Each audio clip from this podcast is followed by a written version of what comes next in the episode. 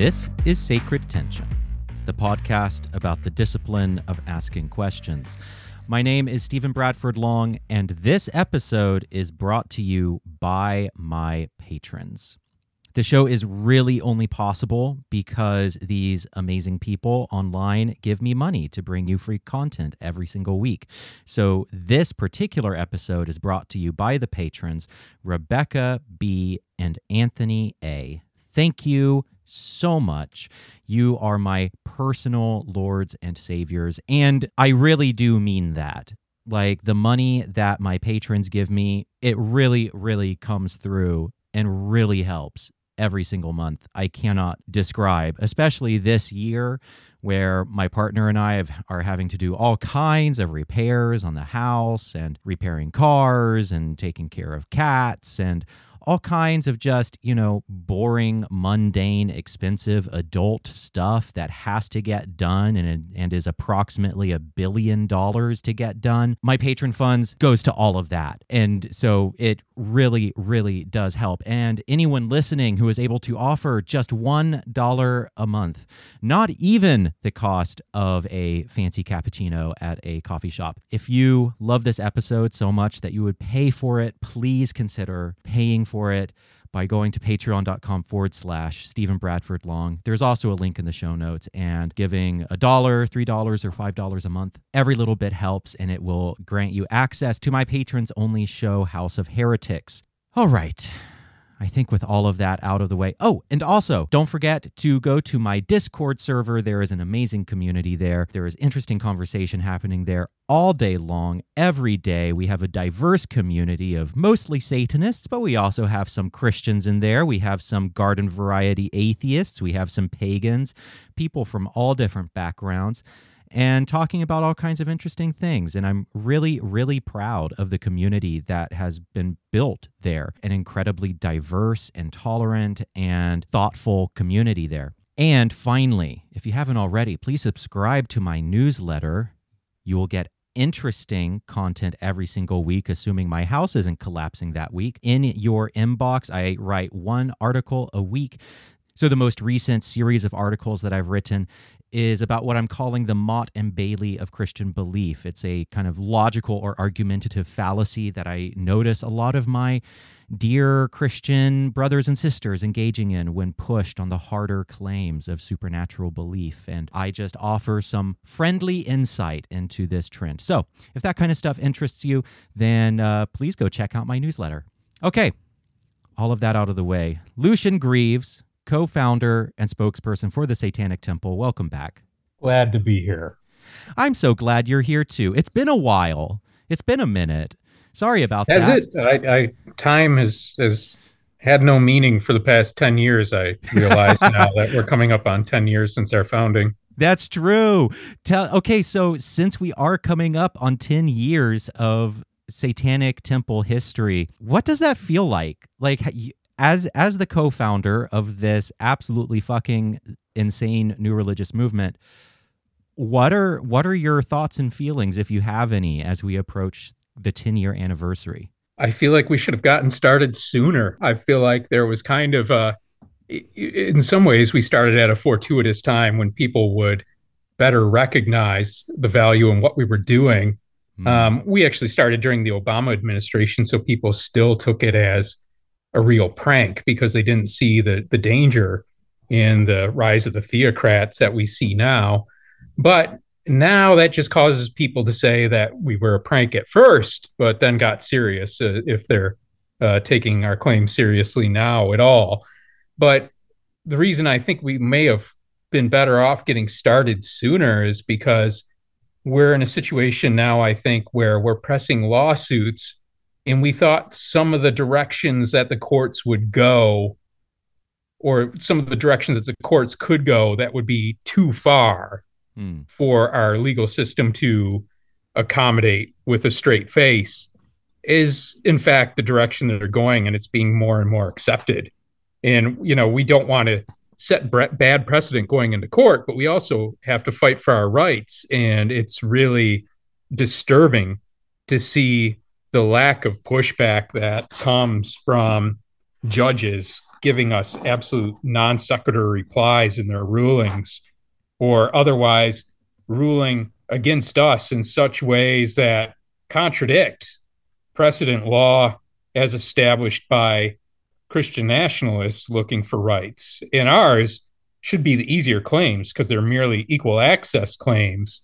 Right. But we're also reaching a phase now at this 10 year mark and at this passage of time since the Trump administration that I think we're leveling off to a degree where there's more interactivity again with this with the secular groups. I remember come 2016 was about the point where the Satanic Temple stopped working with litigation groups, secular litigation groups like the ACLU, the Freedom from Religion Foundation, Americans United for the Separation of Church and State, not because of any split philosophically with these organizations and not due to uh, unwillingness to work with us because we're us for any reason. Hmm. It was simply because at that time when Trump got elected, I remember everybody's workload got to the point where I just kind of fell out of contact with the contacts I had in any of those organizations. And they were flooded with all kinds of requests for response to work on all kinds of different things.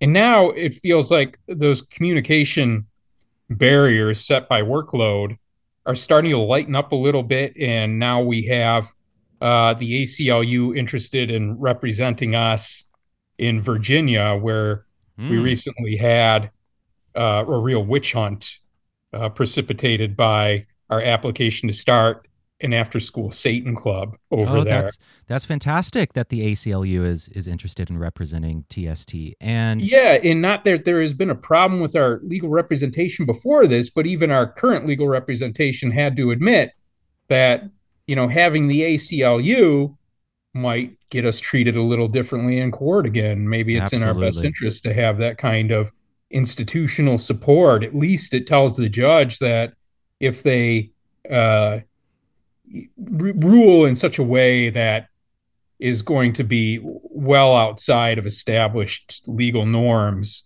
then a broader demographic than the Satanic Temple is is bound to hear about it and be upset about it. Hmm. It's really heartening to hear that. And yeah, so last night I caught the let's see, this recording is on December the 13th. So last night, Monday the 12th, I listened in to the school board meeting with oh, about after school Satan Club. And holy fuck balls, was that a circus? it was wild. Is it just me or is that is it really difficult? Does it does that fuck with you? Does it like does make it, you it, feel a sense of it? like low level trauma for the rest of the night to watch something like that? I mean, it was in not a case, good time. They're bringing me up several times, but I feel like anybody who associates with us has to have some pretty uh, extreme feelings when they see the amount of meltdown that people have about us and their unwillingness to learn about us, demonstrated by the fact that even the people who actually read about us and saw what our words were yeah. simply took the liberty of deciding that we were lying and felt emboldened enough to stand up at a podium and say they say this but what they mean is and then they would say whatever they thought they should attribute to us. Yeah no it's it's absolutely insane and it's really demoralizing. No like it is it it was not a good time watching that. it was it was not fun, and I really only just tuned in for I don't know maybe ten or twenty minutes, and then it was like I'm out of here. I I'm not listening to this. But yeah, it was it wasn't great, and but all of the Satanists and all of the members of the After School Satan Club who were present did a fantastic job and demonstrated an extraordinary level of calm and dignity and courage that I thought was incredibly admirable. So yeah, and that's not easy to do. no, I, no, it is said awful. it before when we've done these kinds of things, but the people who stood up and spoke publicly at that meeting and at any of the meetings where people have spoken at our behalf, they really deserve our undying gratitude. Absolutely. That is essential. We need that. We need people to be willing to stand up locally. And they had that board meeting of the school board to discuss the after school Satan Club without giving an indication of why this discussion was taking place. They weren't voting as to whether we would be in, in the school district or not they already know they're trying to block us on any technicality they can possibly muster, and they couldn't find one. And they had the school board meeting only because they wanted locals to be dissuaded from having any part of this. They wanted to be able to dox them, they wanted to be able to harass them, they wanted to be able to demand they put their full names on record and speak it out loud when they stand at the podium. And they're hoping that that will humiliate us or scare us into not having any part of this and not moving forward with our program. And our people stood up to that. They said, fuck you. And they went up and they spoke their piece. And they're still going to run the club under threat from these local ignorant slobs who won't who, who won't be bothered to change their minds or to listen to what we actually have to say and that is not an easy thing to do and they're doing it and again they they deserve our undying gratitude Absolutely. Yeah, I, I completely agree with that. And it takes a lot of courage. I mean, it is it is not easy to stand up in front of a room of people who literally think you oh, are. not monsters. it's not even easy to stand up in front of a friendly audience. Oh, and definitely. Deliver your your monologue, Yep. and you know, much less an angry mob. So that takes a tremendous amount of courage to do. Definitely, definitely. And I am I am planning on reaching out to the director of After School Satan Club to to do a follow up to this conversation to actually talk about After School Satan Club. But for people who who have just landed onto this podcast and has n- no idea what we're talking about, could you just describe real quickly what After School Satan Club is? Well, we started the After School Satan Clubs to offer an alternative to other religious based after school clubs, in particular, the Good News Clubs run by the Child Evangelism Fellowship, which they have in the school district in Virginia, where we applied for the after school Satan clubs. And the Good News Clubs are specifically designed to proselytize to children, turn them into evangelists, and train them to evangelize to other children and teach them a very fundamentalist Christian evangelist way of thinking.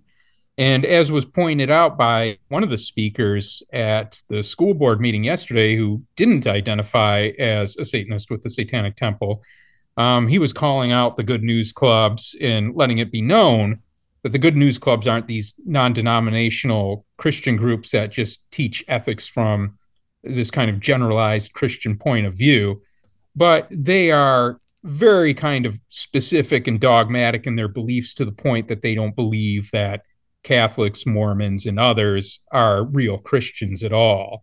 So this kind of framing of it just being, you know, either for Christians or Satanists or whatever is completely ill conceived. And we don't view the after school Satan Club as being anti Christian as it was presented by many people at the school board meeting, but honestly, as an alternative against proselytizing and, and indoctrination.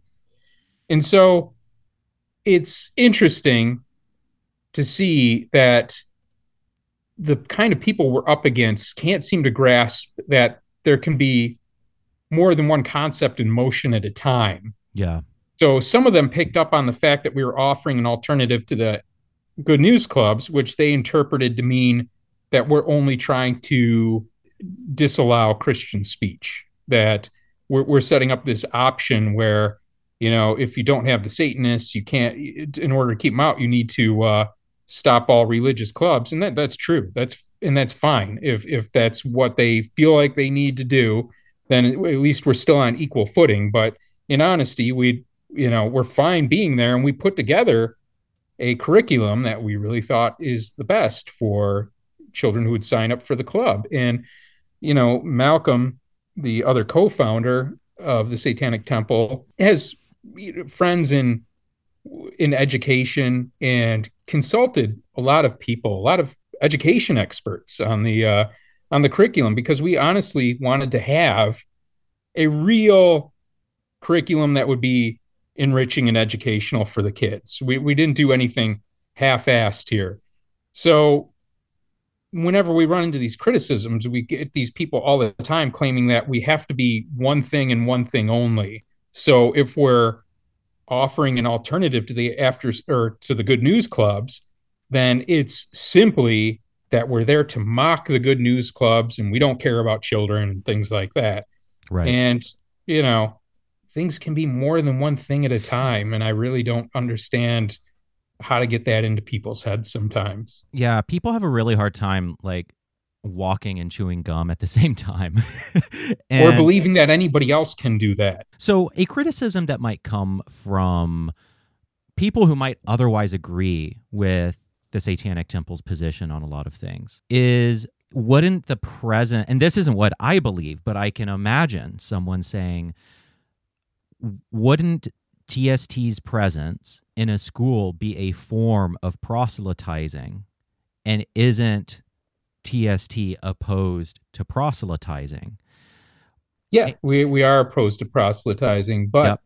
we don't feel that there's any purpose to conceal who we are, too. So if it's if it's too much in the way of proselytizing for us to announce who we are into the world and you know and for children to actually know that we identify as satanists and then okay, I guess that that's too much for for certain people. But to my mind, you know, we we want to do this and we want to do this because we're Satanists, but we don't demand that children involved in it be Satanists. They don't even have to be interested in Satanism.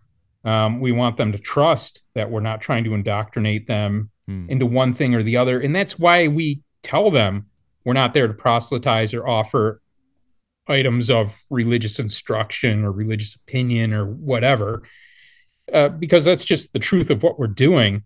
What's amazing to me also is how many people will get up to the podium at a school board meeting and say they claim that they're not proselytizing, but and but... then they carry on to go on in in in with their notions of of how we're going to indoctrinate children, their fears that we're free to indoctrinate children once we have fooled them into this point or whatever and the fact of the matter is, is they're not understanding the argument at all. Hmm. If we wanted to proselytize, we could.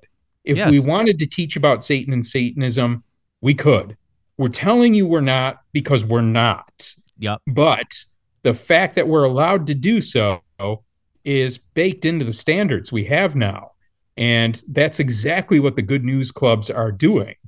So I think when we started, we maybe didn't anticipate the level of hypocrisy that would insist insist on only directing the questions towards us while completely being blind to the fact that every criticism they have that is misapplied to us is completely legitimate when you look at hmm. who the good news clubs are and that's what made it comical that a representative of the good news clubs was at the board meeting and he was just kind of saying well i know the satanists are really annoying and everything but but just just kind of chill out you know? Everything's fine here. Nothing to worry about. Like you don't need to worry about this. Yeah it's wild. The the whole thing is so interesting.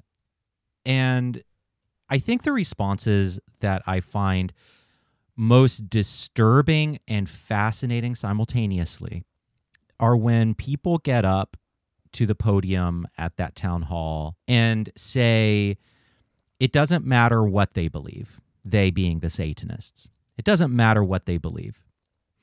The fact is, Satan wants to destroy this town and wants to destroy children. And this is opening a portal to hell, a portal to evil and it and this is an existential threat. This is what I call the Tash response, by the way. Uh, the Tash response to Satanism, which is taken from the Chronicles of Narnia by C.S. Lewis, where Tash in this fantasy series, Christian fantasy series, is like the Satan figure. And at the very last book, the very uh, the the seventh book of the Chronicles of Narnia, a group of like dwarves and talking animals invoke the name of Tash for power without actually believing that Tash is a literal being. And lo and behold, Tash comes. And the whole idea is that Tash still exists as a literal being, even if the people summoning him don't believe in his existence. So, this is what I call the Tash response the idea of you know, Satan is a tangible, literal evil force, the personification of evil, an objective being, and they and this group is summoning him, and therefore our town is in existential danger. And this that to me demonstrates how how the ways in which supernaturalism, some forms of supernaturalism, some forms of religious fundamentalism are by their very nature opposed to pluralism. Just by their nature, will be where pluralism inevitably means an existential threat to humanity, to the town, to the children. That is the inevitable outcome in their mind of pluralism, genuine pluralism, and therefore the only alternative, the, the only safe route for them is religious authoritarianism, and that is the necessary outcome of their belief system. And I had a conversation with someone uh, recently, a conservative Christian. We were talking about pluralism, and she said, "But Stephen, do you think that it is even possible?" for pluralism to exist? It, is it even possible that it can work? And because it seems to me that, well, it seems to her that the only way a society can work is if they are unified around a single religious truth, a single religious cause and vision. And to which I was like, you're advocating for like that's a that's authoritarianism. That's religious that's theocracy but the beliefs inevitably lead there. And so I, I find that is what I found the most depressing were the people who got up and said stuff like that. Right. And, and I do think authoritarianism is built into a lot of the teachings and you know they'll they'll say otherwise and you can uh and sometimes you know you you'll find Christians who view you know Jesus or or their God in similar terms that view Satan because there's such a spectrum of interpretation on this. Yeah. But you know, the first commandment is thou shalt have no gods before me. And that's really contrary to anything we would teach. And we've always said maybe Satanism isn't for you. And maybe we're better off if we all learn to accept that different people have different beliefs. But if you're willing to uh, give the argument its best chance and take out the supernaturalism, the idea, I guess, is that this kind of mythological framework that they refer to as Judeo Christian um, is really the root of morality and keeps people grounded in uh, in certain ethics that prevent them from committing heinous crimes. And we hear that all the time. All the time. people saying, you know, well, if you don't believe in the Bible, you don't believe in Jesus, what stops you from raping and killing? Which is really bizarre. It is very bizarre. Because nobody tells, nobody really needs to tell me not to do those things. I really just don't have some kind of burning desire to go out raping and killing and I don't. But also so, we we can have a moral framework without God. I mean, we can ha- we can 100% have a humanist moral framework and never bring the divine into the picture. right, but their idea is that historically we've always decided to categorize maybe even retroactively like the uh, uh, like the later efforts to stop slavery and things like that is being attributable somehow to the traditional religions, even when they weren't at the time the egregious offenses were happening. They were often attached to the religions themselves, and that all evil we've attached to Satan. So, you know, their their their thinking is that if you have people considering that maybe Satan isn't the bad guy in the story, you're advocating for the destruction and immorality that they've tried to attach to Satan yep. all along. and that it really does a violent some type of violence to uh, their institutional stability as a religion if anybody could even consider a different perspective on the satanic narrative and and that's what they're and that's what even a non-supernaturalist could be deathly afraid of if they're really invested in the idea that morality comes with this one symbolic structure and everything else is a road to decline yeah. You know, I just read a fantastic book. It was written in the 90s, but it's still, I feel, very relevant. It's called Kindly Inquisitors by Jonathan Rauch. And I've had him on the show two times now. But so I just read Kindly Inquisitors, and he talks about the three primary groups that are a threat to to free thought and free speech. And uh, one is the egalitarians, which is um, you know the group of people who say, well, we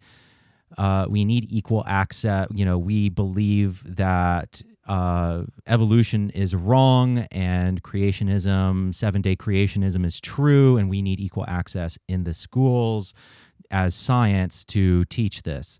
Um, because that is fair, that is egalitarian. So that is one threat to thought. Uh, but then the other, the second threat, is the humanist threat. And he doesn't say humanist in terms of like humanist philosophy, it's more humanist in terms of protecting uh, hurt feelings. And uh, you know saying there there are words that are specifically hurtful ideas scientific ideas areas of, of exploration and literature that are particularly upsetting to some people to some minority groups and therefore they should be banned or discussion of them should be banned. So that's the humanitarian threat. But then the third is the fundamentalist threat. And the fundamentalist threat perceive is, is exactly what we're talking about where they I feel, see a genuine threat to their power. I think a lot of fundamentalists apprehend correctly that if that if pluralism is accepted,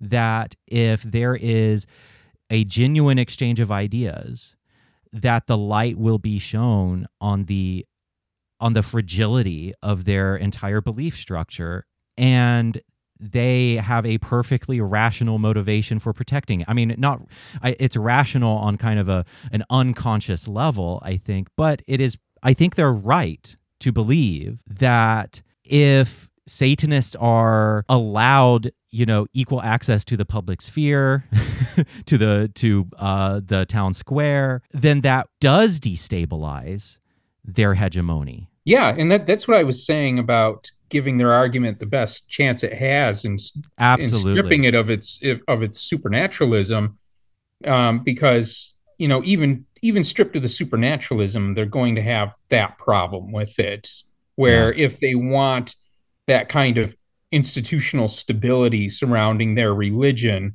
then giving the adversary a voice or even letting it be seen by children that there are multiple interpretations of this in that some people can interpret Satan in a positive way and and be pro-social and productive people that really discredits a lot of their fundamental teachings that don't rely upon supernaturalism. Just this idea that this is the this is the glue holding society together. This is the framework by which we can only base morality, and that t- it it causes all of that to come crashing down. So I understand. Yep.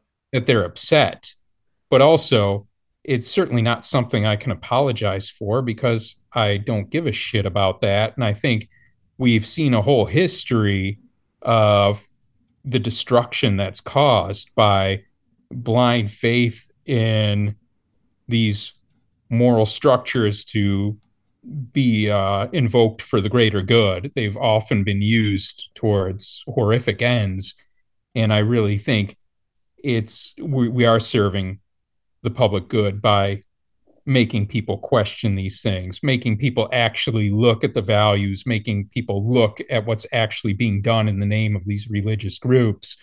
And I think it does help kids to see that there are multiple perspectives, and that to some people, Satan might be the epitome of evil, and to others, Satan is the ultimate rebel against tyranny. And that's just the reality of the world.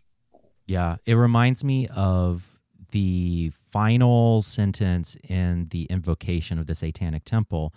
And I love it so much that I have it memorized, which is that which will not bend must break, and that which can be destroyed by truth should never be spared its demise. And I think that the fundamentalists and the theocrats intuit rightly that that is an existential threat to them. That sunlight being the best disinfectant is an existential threat to them. And and so that they curtail uh, free speech and free exchange. Um, What's kind of amazing to me too is how much in the conservative press they've been advancing this idea that all we do is meant to create controversy so that we can litigate. Yeah. And I don't so much mind that perspective because we we do go into these situations knowing that there are going to be hostile, superstitious people, people entrenched in dogmatic ideas of what religion needs to be, people who support the theocratic agenda of the current wave of Christian nationalists.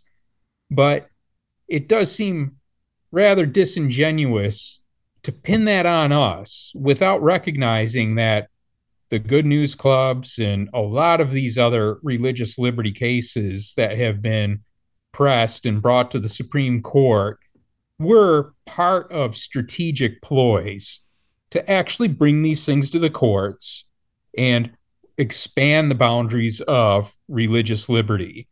You know, that coach who was going out and praying on the football field, he knew fucking well he wanted to go to court when yep. the good news clubs started applying to put their proselytizing clubs into schools.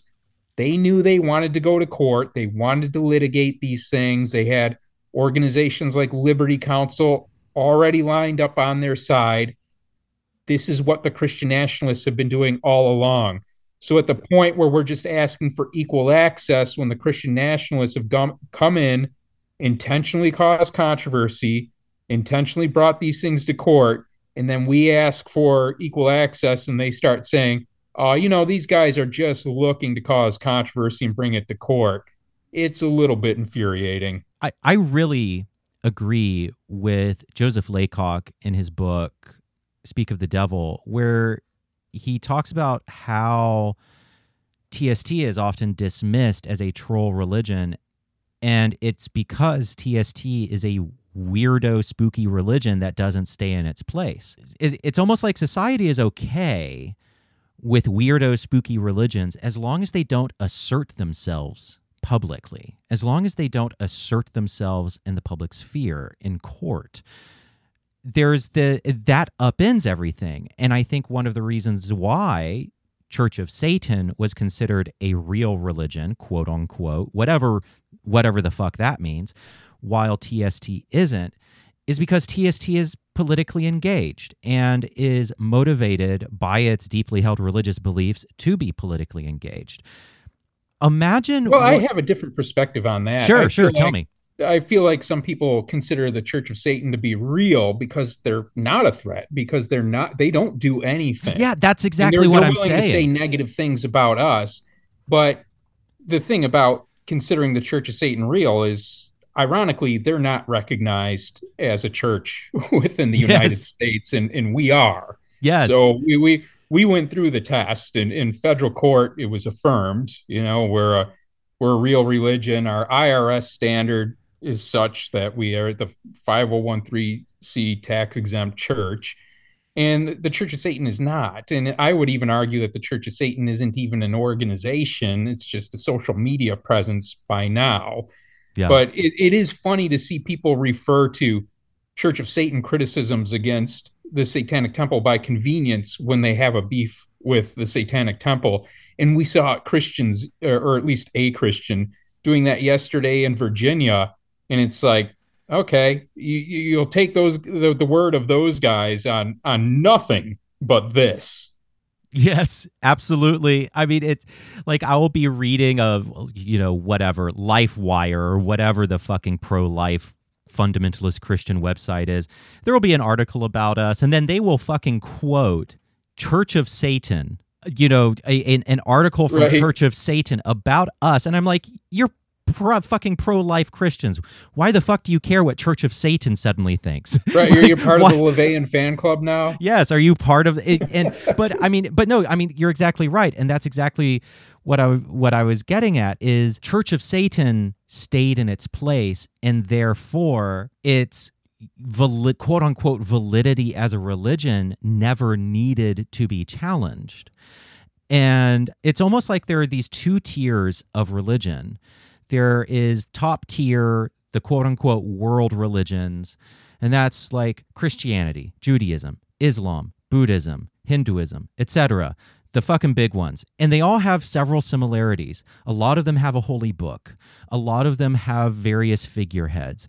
A lot of them have uh, you know, physical meeting places, and a lot of them have economic and political power. But then there's like this whole substrate of weirdo religions that you know the, the the the religions that make the wasps uncomfortable. And that's the more new age stuff that's the more occulty stuff that's satanism that's indigenous religions that's uh you know spiritist uh and and animistic religions. That stuff people seem more reluctant to grant the same privileges of the top tier religions.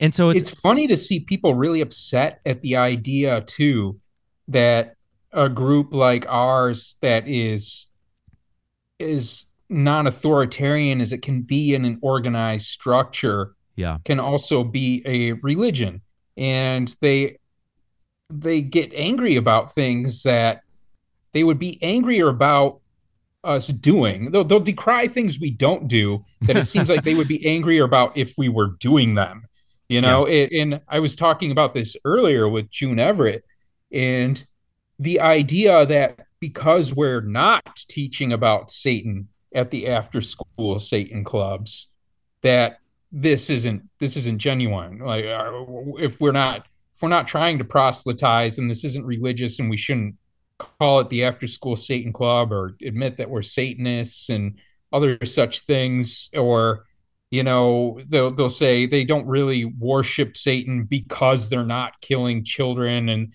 it was it's just bizarre or yeah. the satire or couldn't even write itself. Feel like different things we say can be translated us in, into us not being a religion. Uh, I, I can't tell you how many times I've seen somebody quote something from our website or whatever, and then say, "In other words," and then they'll say, uh, then they'll drop a complete non sequitur like, "In other words, they're just trying to troll Christians," or in other words, they're not really a religion; they're an anti-religion. I think, where the fuck did you get that from? I don't even know what the word anti-religion means. Like that whenever someone uses that term, I'm like, no, I'm I'm just religious. I am just Right. I am just a deeply religious person and my religion is Satanism and my church is the Satanic Temple. I'm not anti-religious. I'm not doing this in opposition to anything. I am doing this because I am a Satanist. So Well, a lot of the people at the school board meeting took to the podium and said, "Well, they admit they're not a real religion," and it's like, no. and I'm sitting there thinking, where the fuck did we ever say that? We Nowhere. never said that. Nowhere. we, we we've always maintained that we are a religion. yes, definitely. So that's the weirdest part too, is how often people feel comfortable putting words in our mouths and then Yeah. arguing that case. Yeah, it's a it's astonishing. It's stunning and demoralizing and fascinating to watch. But okay, so speaking of Christians, um every time that you've been on the show for the past several months, someone on my Discord server asks the same question and I just haven't gotten to it. So now is the time to get to it. So this is actually from my co-host on Patreon, my my uh, Patreon show House of Heretics. And he asks, this is Timothy McPherson, my co-host. I'd still like to hear the answer to what his friendships are like with non Satanists. Does he have any? Are they close? What do they think about him starting this religion? And previous iterations of that question included Does he have close friendships with Christians or just friendships, acquaintances with Christians? And what are those like? Well, I mean, that's kind and, of a. And we don't need to delve into your personal life, by the way. We don't need to to get. to to interrogate your friendship. And if this makes you uncomfortable we can just edit it out. No no it, it's fine. I just i mean it's not really that relevant of a question to me. I mean i'll, I'll talk to people and things. I, I don't i just don't really have friendships anymore. I don't, I don't go out anywhere. I don't i don't deal with people much outside of you know uh, business. I Sure. don't i don't want to have uh you know i hate to say it but i don't really want to have too much uh, uh, too close of personal ties you know Mm. sometimes with people working in the organization definitely yeah that makes you sense uh, yeah because the, the dynamic can be weird and mm-hmm. uh, i mean ever since ever since covid i've i've been you know it's not so much for fear anymore of disease it's just for a lack of interest in yeah doing much in the way of socializing in, in groups or anything else. Really, the biggest crowd I've been in since you know early 20 since before early 2020 was playing the Satanic Planet show in in August, and I, hadn't done anything that big Hmm. uh, in the whole time before that, and certainly not since. And you know, um, on a on the average day, I uh, I don't see anybody in person. Yeah. No, I mean that that makes complete sense. I think a lot of us are living in various forms of isolation and our only contact is with internet people just because of how COVID has reshaped the world. I still have contact with people in meat space, but that's because I work in retail and I have to. It's my livelihood. But Meat space. meat have you never heard the term meat space? Is it like the new Grindr? no.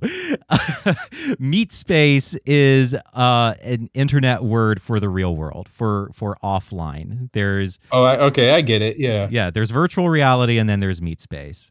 Um, yeah, so you're basically just saying you don't have many meat space friends or or friends in general. They're- yeah, right. I I mean, right. yeah, I guess that's that's long and short of it. Sure. Yeah. Well, I thought that was an interesting question because I come up against the assumption that because I am a Satanist, I must be opposed to connection and friendship with people who might have theistic beliefs, supernaturalist beliefs, and that it's somehow impossible for me to have a good time with say someone who might be a Christian or someone who might, you know, read their horoscope or whatever the case may be, right? I mean, there's, you know, just have fundamentally different different beliefs from me. And I you know, I can get where that assumption comes from because the immediate impression of Satanism is that it's is, is that it, only someone very antagonistic would call themselves a Satanist, but that's just not true. And that's not true for me. And so I have friends across the political and religious spectrum because I find a I'm I'm you know chill to a fault and I'm willing to hang out with anyone you know maybe maybe to a degree that might be unhealthy. But also I've I find my world enriched by Christians honestly. I've I they keep me honest. The existence of of Christians and thoughtful conservatives even they keep me honest in my own beliefs and they challenge me in in thoughtful and compelling ways and i find those relationships really enriching and they enrich my satanism they don't they don't diminish it somehow yeah I, I was years ago. I was invited on WGBH, which was uh, which is a station in the Boston area where they do coverage about all kinds of things. And I think they wanted to talk to me about the early Black Mass event we had done at Harvard or that we were going to do. I, I don't remember. It, it might have been that. It might have been something else, but it raised a free speech issue. And I was sitting back in the green room, and there was an old man back there and we started talking to each other and we realized that we were both going to be on the same program and that he was on the opposing side as me. And he had been an ambassador, I guess, a U.S. ambassador to the Vatican, which is its own nation. And that was fascinating to me. So I was talking with him about that.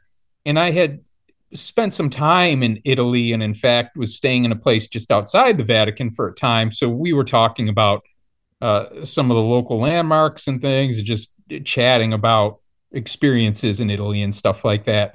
And we knew we were going to get on and argue with each other. And we, we got on camera, and somebody, I think from the ACLU or some other organization or entity, was on, and uh, she, she was on my side, and she was angry at this guy. And of course, you know, we held our disagreements against each other on the air and weren't compromising any bit there. Yeah. But as soon as the cameras stopped, she was still pissed off and she was going on about it. And um, he and I just started up the conversation again that we had previously. Yes. And, you know, went back to the, the green room, got our stuff and shook hands and departed. And, you know, my thinking was, is why not? You know, if, if I'm going to be on the air, you know, I definitely want my opinions to be known. I want my disagreements with you to be known. Yeah. And I want that to be informative for anybody who might be on the fence or whatever. But at that point where I'm not aiming for persuasion anymore, you know, why don't we talk about what we do agree with if we're going to talk at all? You know, like, hmm. uh, I, I, I, mean, there people are more complex than that. Uh, there wasn't just one thing to the nature of this, this guy. And, you know, I'm sure that, uh, well, I, I know I've seen that fundamental misunderstandings of certain things have a tendency to branch out to taint so much of what you do and what you believe. But also, there are probably areas of common ground where you can totally disagree about certain things and have productive conversations and other such things. And just having those kinds of dialogues might have more of a persuasive effect on the core issues on bringing them to an understanding of the core issues that you're not discussing than than anything else. Yeah, yeah, and you know, I was talking about this on my patrons only show, but I don't think I've talked about it publicly. Where my college experience really, really prepared me for life because I was coming out of the closet at that time and I was really grappling with my sexuality. And it was a conservative Christian school, and I was a fairly conservative Christian. And there was so much intellectual diversity at this Christian school, a surprising amount. And so they were all some variation of Christian, but they were a wide variety of Christian theologies regarding homosexuality. And so there were some professors who were deeply, deeply conservative. They respected my intellect, they respected my journey, they understood, they listened to me, and they fundamentally disagreed with how I was framing the issue. And we had compelling and challenging, sometimes very difficult conversations that were ultimately incredibly healthy for me, helpful for me, because it sharpened my mind. And then there were other professors who were 100% affirming and they would invite me into their office and they would sit me down and they would say stephen you you know god 100% blesses same-sex marriage. He made you this way. I 100% accept you and thank you for coming out to me. You know and i had that full spectrum. I had that com- that complete spectrum of intellectual diversity when it came to this subject of homosexuality. That was so healthy for me. It helped me sharpen my mind it prepared me for adversity later in life taught me how to have challenging conversations taught me how to you know persuade taught me how to not lose my mind in the in the presence of difficult alternative beliefs and I think it made me a better person. I think I'm I am objectively like a more ethical and humane person now as a 34 year old because I had those experiences when I was in my early 20s at school. And I was so sad when that college basically leveled the intellectual field by demanding that everyone on staff and faculty signed a signed a covenant that basically affirmed, you know, tr- bullshit traditional Christian values that God, you know, made one man and one woman, and that marriage is between one man and one woman, and blah blah blah blah, et cetera, et cetera, and that homosexuality and and trans and whatever is outside of God's plan for humanity. That was such a tragedy. It, it, it, well, it was a tragedy because it flattened, completely demolished that that intellectual diversity, that theological intellectual diversity on social issues. Well, I did something last week that I didn't dare do before because I was trying to be more cautious in this fraught cultural moment of polarization. But on Twitter, some fellow just tagged me in a comment or commented on something I tweeted saying that my cult and I were about to end and all this kind of thing. And it sounded vaguely threatening, and he seemed like a conspiracy theorist, but it was really, was just this really angry tweet that seemed to come out of nowhere. Yeah. And I just replied to him and said, you know, I'd like to talk to you on my Patreon. And then he, he replied and he said, yeah, sure, let's do it. And then we exchanged a couple DMs where it was just like, you know, when and how and then I got him on Zoom and recorded it and talked with him half an hour. I didn't edit any of it. I really. It. When yeah, did you post po- it? When did it come out? I didn't see it. Uh, just just this past week. I okay. think it's the post. It's probably three posts down now. Okay. The guy's name was Mo, and uh, the, the the thumbnail image is of the original tweet he had sent me. But the reason I was disinclined to do that before is because, and this is what made me nervous when I was speaking to him. He, you know, feels that homosexuality is an ideology, and he feels that it's an ideology that's gained such a foothold into culture that now they're indoctrinating children into homosexuality and that kind of thing. Right. And I've heard this kind of rhetoric before. And I thought that it was quite possible that people listening would get very angry if I didn't immediately start screaming at him and crying and telling him that he's literally killing, you know, people in the LGBTQIA plus community and other such things. And that if I didn't express enough hysterical loathing towards his viewpoint, people would decide that I was endorsing his viewpoint or that I didn't care enough. Yeah. And I, I didn't feel like playing that game. So I gave him the opportunity to explain where he was coming from or what he was thinking. And I posed questions to him and, and we kept the dialogue civil, even though unresolved. And in some cases, I felt a little nonsensical. But you know, to the credit of my audience and to credit of anybody else who listened to it, I didn't hear any of that pushback. I didn't see anybody growing hysterical about me giving a platform yeah. to a raving conspiracy theorist in, in, in a way that uh, would suggest that I was endorsing his point of view. Because I, I feel like those arguments would have always been disingenuous, but it hasn't stopped people from making them and I, I was really happy to see that there was so far in in the comments I received, people said it was really interesting. They're really glad I did that kind of conversation. They want to hear more of that kind of thing. And, you know, I, I did reach out to another guy because Twitter's turned into a real shit show since Elon Musk. Oh God, it's been anything goes, and I've I've seen a, a lot nightmare. more in the way of people just hopping in the comments and yeah and trying to say really bombastic things. But somebody running for the school board in Virginia sent me a warning on Twitter that I, I was not to come to to Virginia because he's at war with me. Right. And I, I'm sure it was in all caps or whatever. And because he was running for the school board, I also reached out to him and said, you know, let's let's talk about this on my Patreon.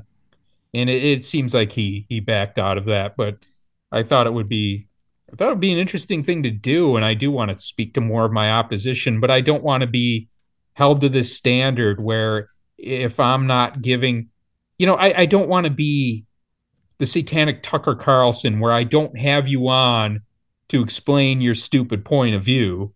Yeah. But I have you on so I can yell at you and tell people my interpretation of your point of view. There's just no point in that. I don't think people are going to listen to these people and be persuaded.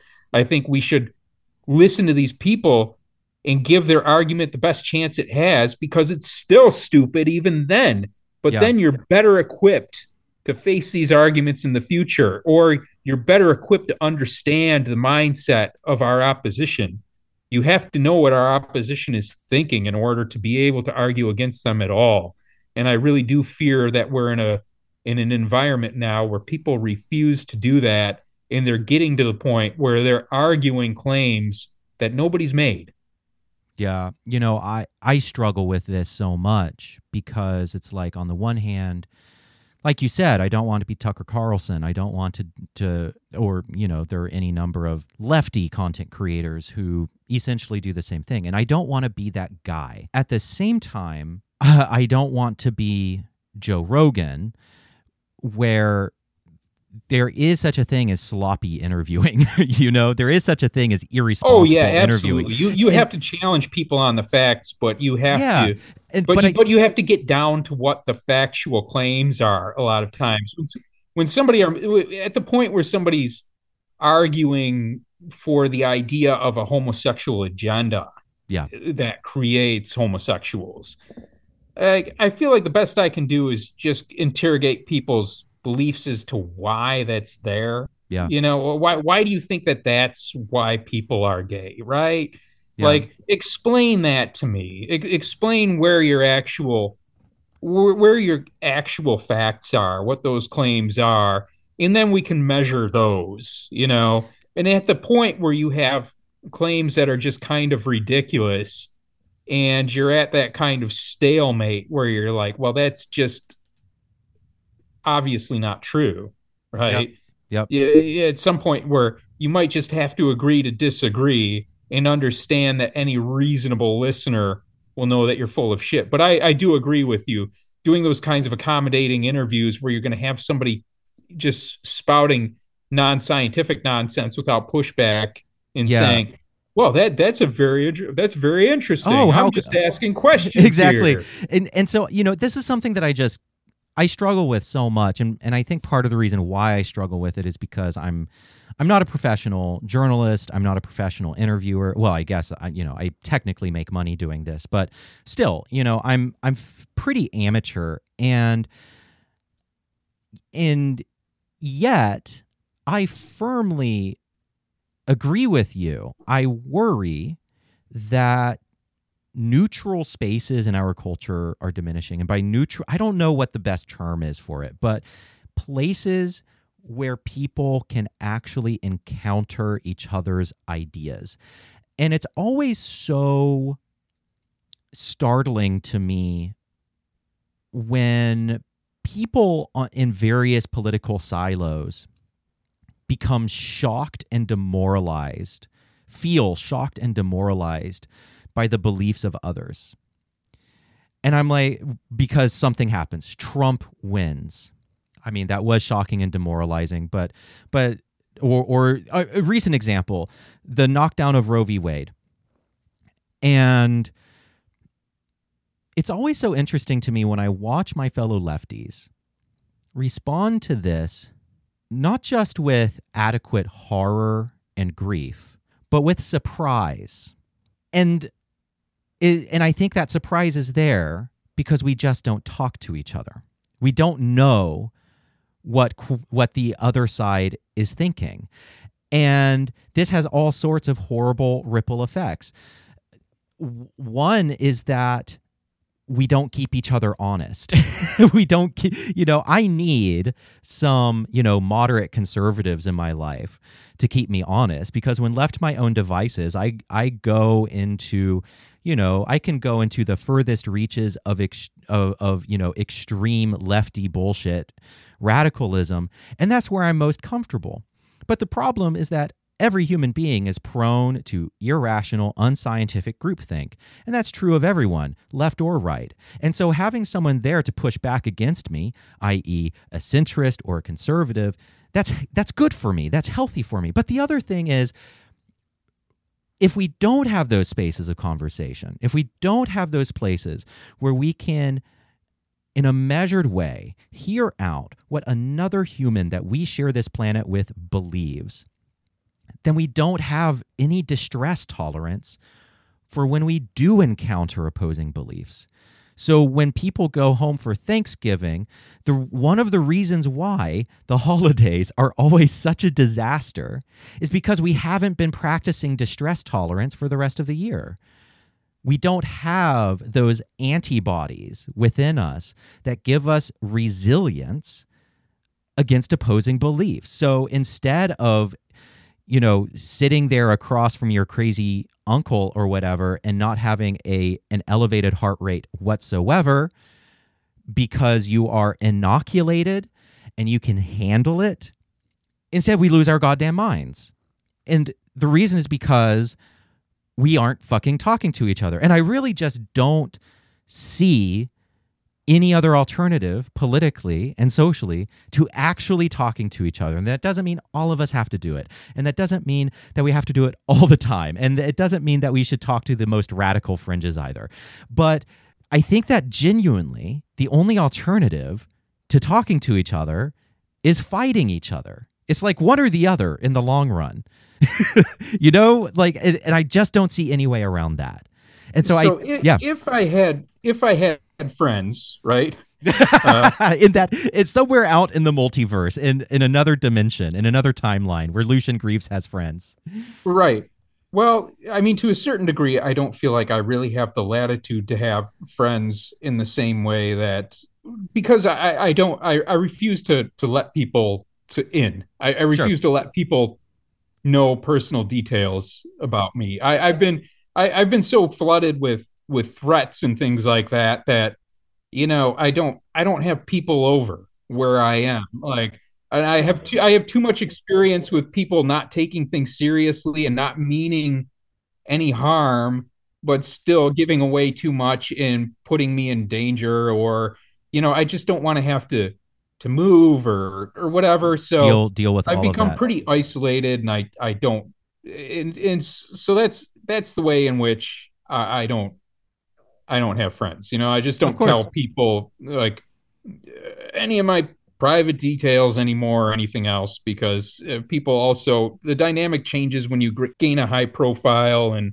definitely people kind of uh, trade and and gossip and things like that. I just don't do it. But if I did have friends, Carrie Poppy would be one of them, and she does a popular podcast. Oh no, Ross and Carrie, and I have to put in a plug for her just to mention that as far as people who seem to manage those dialogues really well by hearing somebody's point of view, giving them their best opportunity to describe it, and interrogating those points of view and trying to get them to think differently, you know, not pulling back on her pushback, but presenting these things as legitimate questions that could get them to think deeper and maybe change their mind she has done an excellent yeah, job. She's one of the best. Some of her interviews, and uh, also I was just texting with her before we before we started recording, and she says, "Hi, Lucy." when I told her that I was about to record with you, no, she's she's great. She's she's a master at that. I agree, and also, you know, for what it's worth, I consider you a podcast friend. Maybe you know we get on here on a podcast, we do a show together, we chill. I consider that a kind of friendship. So, for what it's worth, you're a podcast. I do too. Uh, I, I totally do. I just, I just, sometimes I just feel bad on what I won't do with and, and oh. how I won't interact with people sometimes. Yeah, there's no yeah, no pressure to interact whatsoever. I I consider you I consider you a podcast friend. We have good times while recording. Um yeah, you know, I want I want to cultivate a space within my community and on this show where people can talk to each other.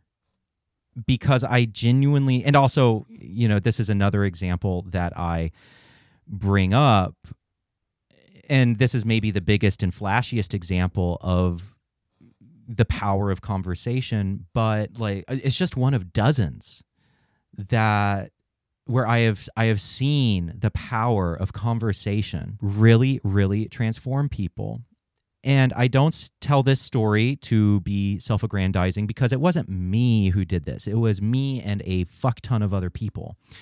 Um, I told this story a week or two ago on my episode with Jonathan Rauch, and I'll tell it again. I back in 2012 and 2013, I was involved in gay activism in the church. And by gay activism, I mean I was engaged in writing as passionately, as truthfully as I could the stories of abuse in the ex gay world. For people who don't know, ex gay is basically, you know, Christian conversion therapy, trying to change people from gay to straight, which is what I experienced. I never went to a formal conversion camp. I never went to a formal therapist, but I was immersed in that world, uh, went through deliverance ministry, went through exorcisms, did all the prayer, et cetera, et cetera. And so I wrote a lot and talked a lot about the harms of this practice and just how destructive it was. The flagship ex gay organization was called Exodus International. And they'd been around for decades and they were the most powerful ex gay organization. They were global. They were an umbrella organization under which all of the other little ex gay therapists and organizations and local groups were uh, were organized. And I had a conversation with Alan Chambers, the president, and hundreds of other people did. Dozen, I don't know how many, but so many. And Alan Chambers, the president of Exodus International, eventually came to see the harm that ex gay practice was doing to gay people, that ultimately no one really changed their orientation. He admitted that publicly. And then after hearing these stories and having these conversations, he shocked everyone by closing Exodus International. And that's that's the power of conversation with people who are deeply opposed to you in some fundamental ways. and I know that I sound Pollyanna-ish and I sound overly idealistic about the power of conversation, but it's like I'm sorry after experiencing what happened with Exodus International. Exodus International did not close because of underhanded bullshit trying to cancel Exodus International, trying to take it offline, trying to, I mean, there was some of that, but ultimately, at the end of the day, Exodus International closed because we fucking talked to each other. Right. And it was, and, and you were available to that kind of inquiry. And the, the thing is, is I, I've, st- I started reading this book uh, just came out, and it's an empirical study of autocracies, uh, revolutionary oh, what's autocracies. It called? Which one? It's called it? Revolutions and Dictatorship, and it's it's pretty dense who, and academic. Who, I think for who is most it? readers, uh, it's co-authored two uh, two authors, and I I I'm sorry I forget the names, but it, it's a new book. It's among the new releases. It's a really thick book, but it has so many footnotes and uh, not mm. so actually there's not a lot of footnotes but there's there's end notes in sure. fact they, i think they consigned it all to end notes and there's appendix so um i believe you know it's uh i believe it's around 400 pages and it's in its core text but it, it looks like it's about 600 pages long on the shelf because those, those pages are made up by the notes and, and appendix and everything but it, I'm reading this after reading several books about uh, human rationale, and uh, and I've read uh, on your recommendation. I read Rauch's Constitution of Knowledge. Oh, how did you and like it? I, I, love it, and there's yeah, it's, you know, it's and been wonderful. reading books about reasoning and and uh, and polarization and things like that. And after you read several books on the topic, it's one of those things where you begin seeing things more and more through this kind of analytical framework that's been given to you by you know the academics working on studying these things of course mm. but reading about the autocracies you know what's common amongst them is their biggest failures are always due to uh, trying to boost production metrics and then being lied to because the uh, consequences are too strong to do otherwise, and gaining a completely delusional idea of what's going on on the ground. Mm. While you know Mao's big leap forward people are starving and you know there's there's this massive famine people dying and he's trying to get steel production up by putting these you know miniature furnaces and villages yes. and having people do this work that's ultimately yielding nothing useful but people are dying while they're still exporting grain that they could be using and things like that. But there isn't free communication and there's there's fear amongst them that you know bringing up this kind of you know the the failures of the program will lead to them being purged from the party meaning killed or whatever else. And it was similar of course in the Soviet Union. And you know even if people saw Chernobyl they could see that a lot of the problem was that they were made to run these tests and do other bureaucratic things. And you know were lying about the results or pushing things forward before they were ready.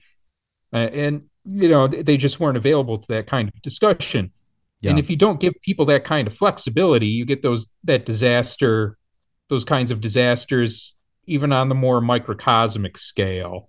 You know you begin to see just how in social interactions how devastating it is when people are afraid to bring up ideas that they're afraid they'll get pilloried for or to be revealed as somebody who had you know a disagreeable point of view at one time and even change their point of view you know which is something we see now too where people are being held accountable for things they either believed before or, or never believed but we're using a type of language that was you know more uh, uh, that was interpreted differently at a, at a different time or whatever and if you just don't give people flexibility to change their viewpoint, you're you're not going to win because yeah. you, are you're you're never going to you're you're never going to win them over. And in fact, you're saying that they cannot be won over. You're you're insisting that they stay on the other. You're insisting on keeping an enemy rather than growing your own ranks. Yeah. If you don't let people come to your point of view,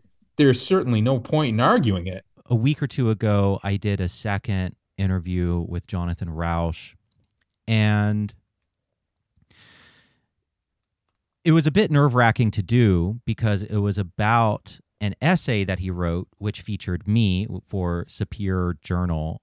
And yeah, I saw that. That was that was amazing. And I, I saw that article just soon after I finished the Constitution of Knowledge, which you know so it's such a great book. Oh, it's it's uh, to uh, me it's a to me it's a deeply satanic book. To me it and and then also it's it's very much a sequel by the way to Kindly Inquisitors. And I'm really glad I read Kindly Inquisitors. I just finished it and it's fabulous. But it is deeply satanic because it's anti-dogmatic yes. and it's and it gives you the tools to genuinely explore dogmas in a productive way, not just in a simply I in a simple I don't like it contrarian way, or this is what's popular in pop culture, or this is what's believed by the majority of people, so I reject it and take the uh, yep. the minority view.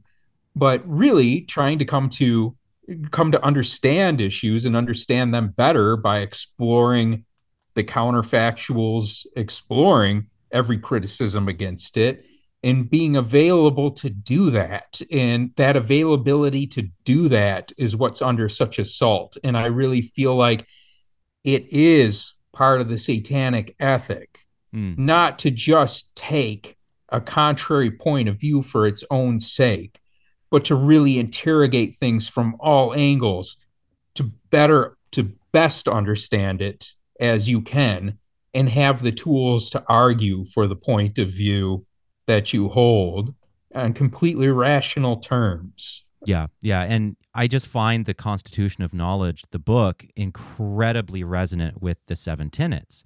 I mean, I feel like the the seven tenets are all there represented within the constitution of knowledge the no the rule of no final say the rule of fallibility the you know that we are fallible human beings and no one has a final say on truth the you know just all of these principles um the you know the need for compassion the need to you know the the importance of scientific knowledge bodily autonomy just all of these core things. I i just find it an extraordinarily satanic text but i mean so yeah all that all that aside a lot came into focus for me in that last conversation with jonathan because basically what he described in that essay for Sapir and in our conversation is how essentially a small group of what I can only call epistemic terrorists make the rest of us terrified of speaking our minds,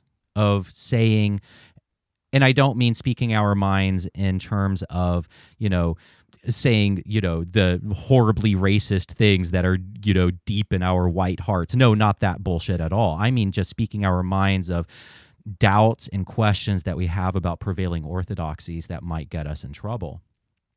And how they these people they're they are a minority.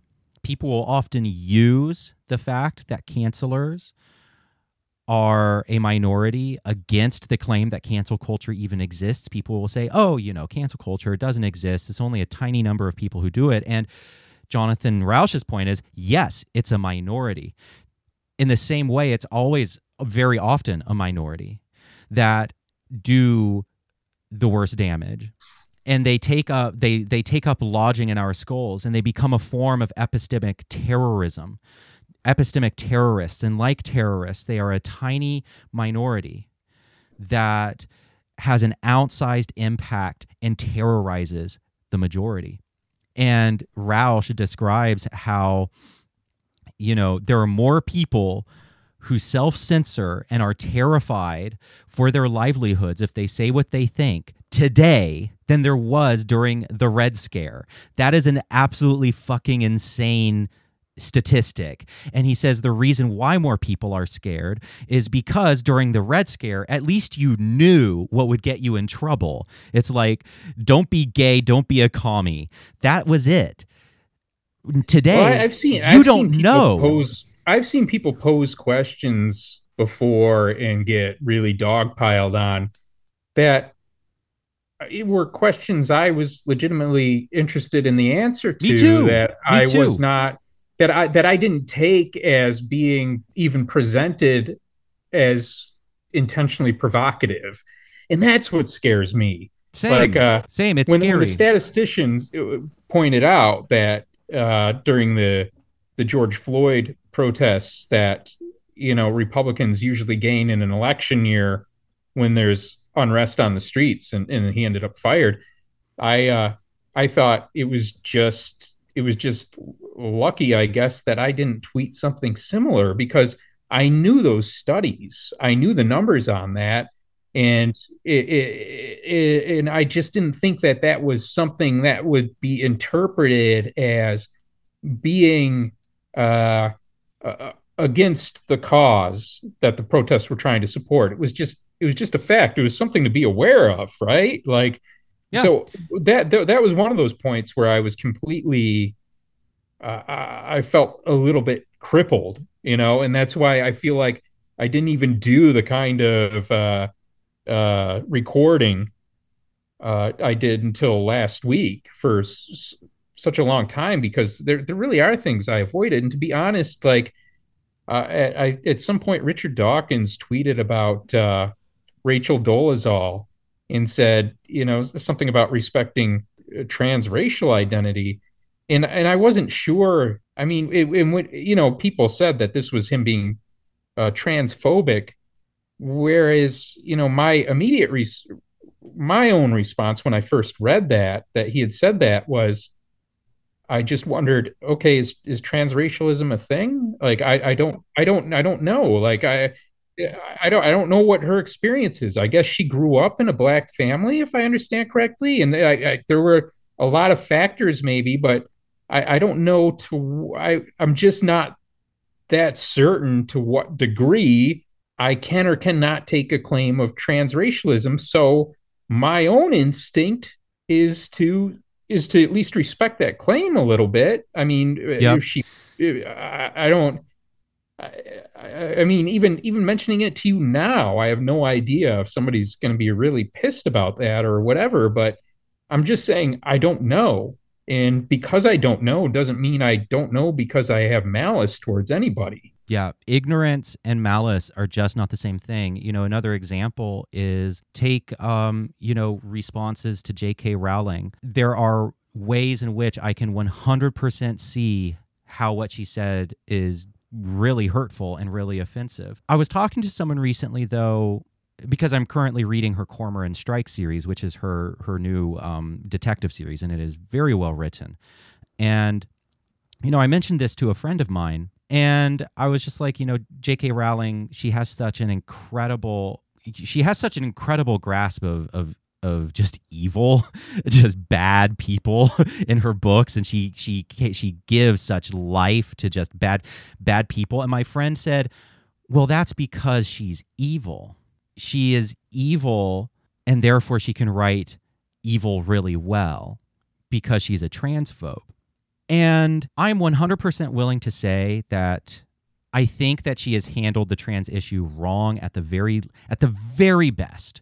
I think that she has demonstrated an extraordinary level of callousness to a group of people who could really use her help right i and i don't think that she has demonstrated that i i'm not willing to call her evil though i can understand where someone like J.K. Rowling is coming from on a few of the issues. And saying that is simply too terrifying. And there are going to there are people right now. I mean, there are I've in fact I've talked to them. I have been one day this happened. Literally, this happened. I was at a grocery no, I wasn't at a grocery store. I was at a cafe and a little old woman was sitting next to me reading a Cormoran Strike novel by J.K. Rowling. And we started talking about the book and she could not comprehend the issues surrounding J.K. Rowling. She she just couldn't get it. She she had no idea what the controversy was about with J.K. Rowling and and her transphobia.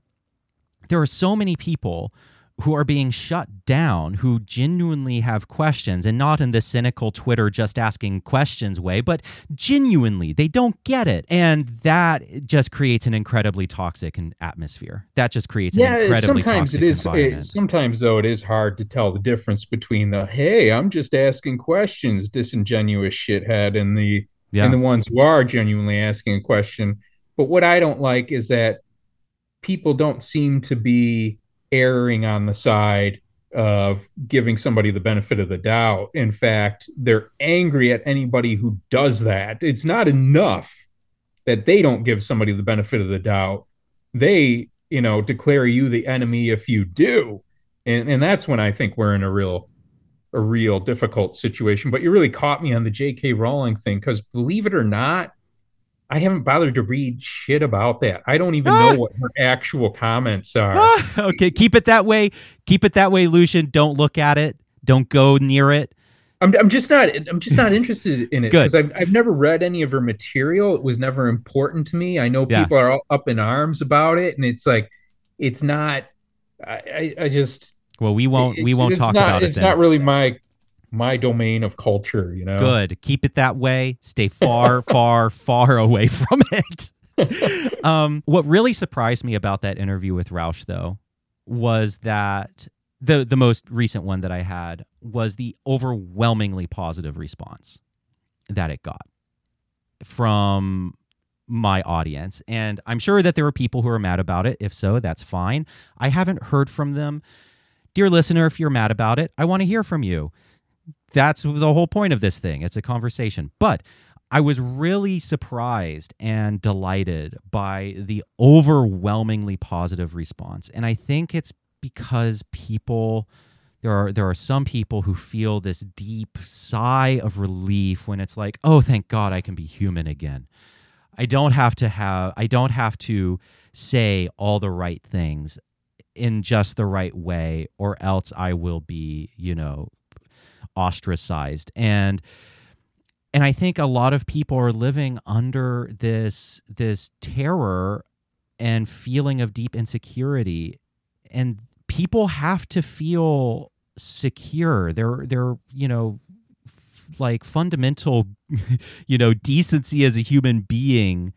If that's in question because they might say the slightly wrong thing online then that is such an incredibly toxic environment where where we just cannot proceed humanely if that's the case shame is is one of the most toxic emotions to just you know constantly impose on each other so and yeah, and it's become a real political tool. But I feel like I I feel like you and I should correspond outside of this and talk about the idea of either a continuous book or a edited collection of essays to be titled Satanic Epistemology. I would love to do that. Yeah. Well, I, I, just feel like it's so important to everything we do. And I feel like it's so consistent with the philosophy we're putting forward.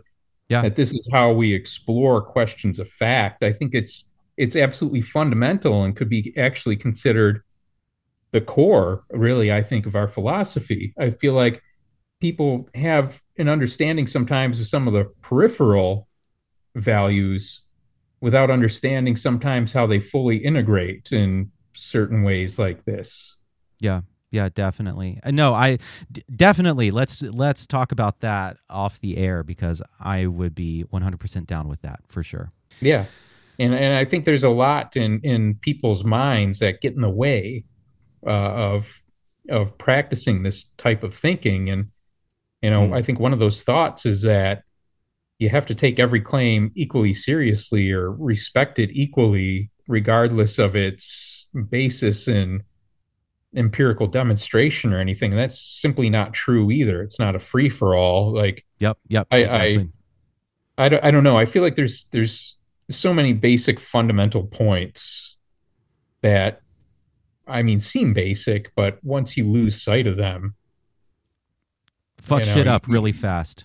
Right, right. You you kind of have to go back to square one and start thinking all over again. I I, I feel like the Dao De Jing is is is that kind of text where yes. when you've overcomplicated things in your mind, you look back at that and it says things that are so simplistic but profound, you yes. know, that that you you begin to rebuild your your basis of op- of observation. Yeah, no, the yeah, a a yeah, the the I can't never say it. Say that. Say it one more time. Now, now I refuse to because maybe I'm maybe I'm wrong. Okay, well, fuck or, you. Or maybe or maybe I reveal some kind of like uh, embarrassing Midwest accent in my attempt to whatever. To I have an embarrassing Southern. I have an embarrassing hick Appalachian mountain accent that will come out so hard when I am exhausted. Like this, you know, a feat podcaster voice that you hear, sometimes it will get ripped away and the Appalachian twang replaces it.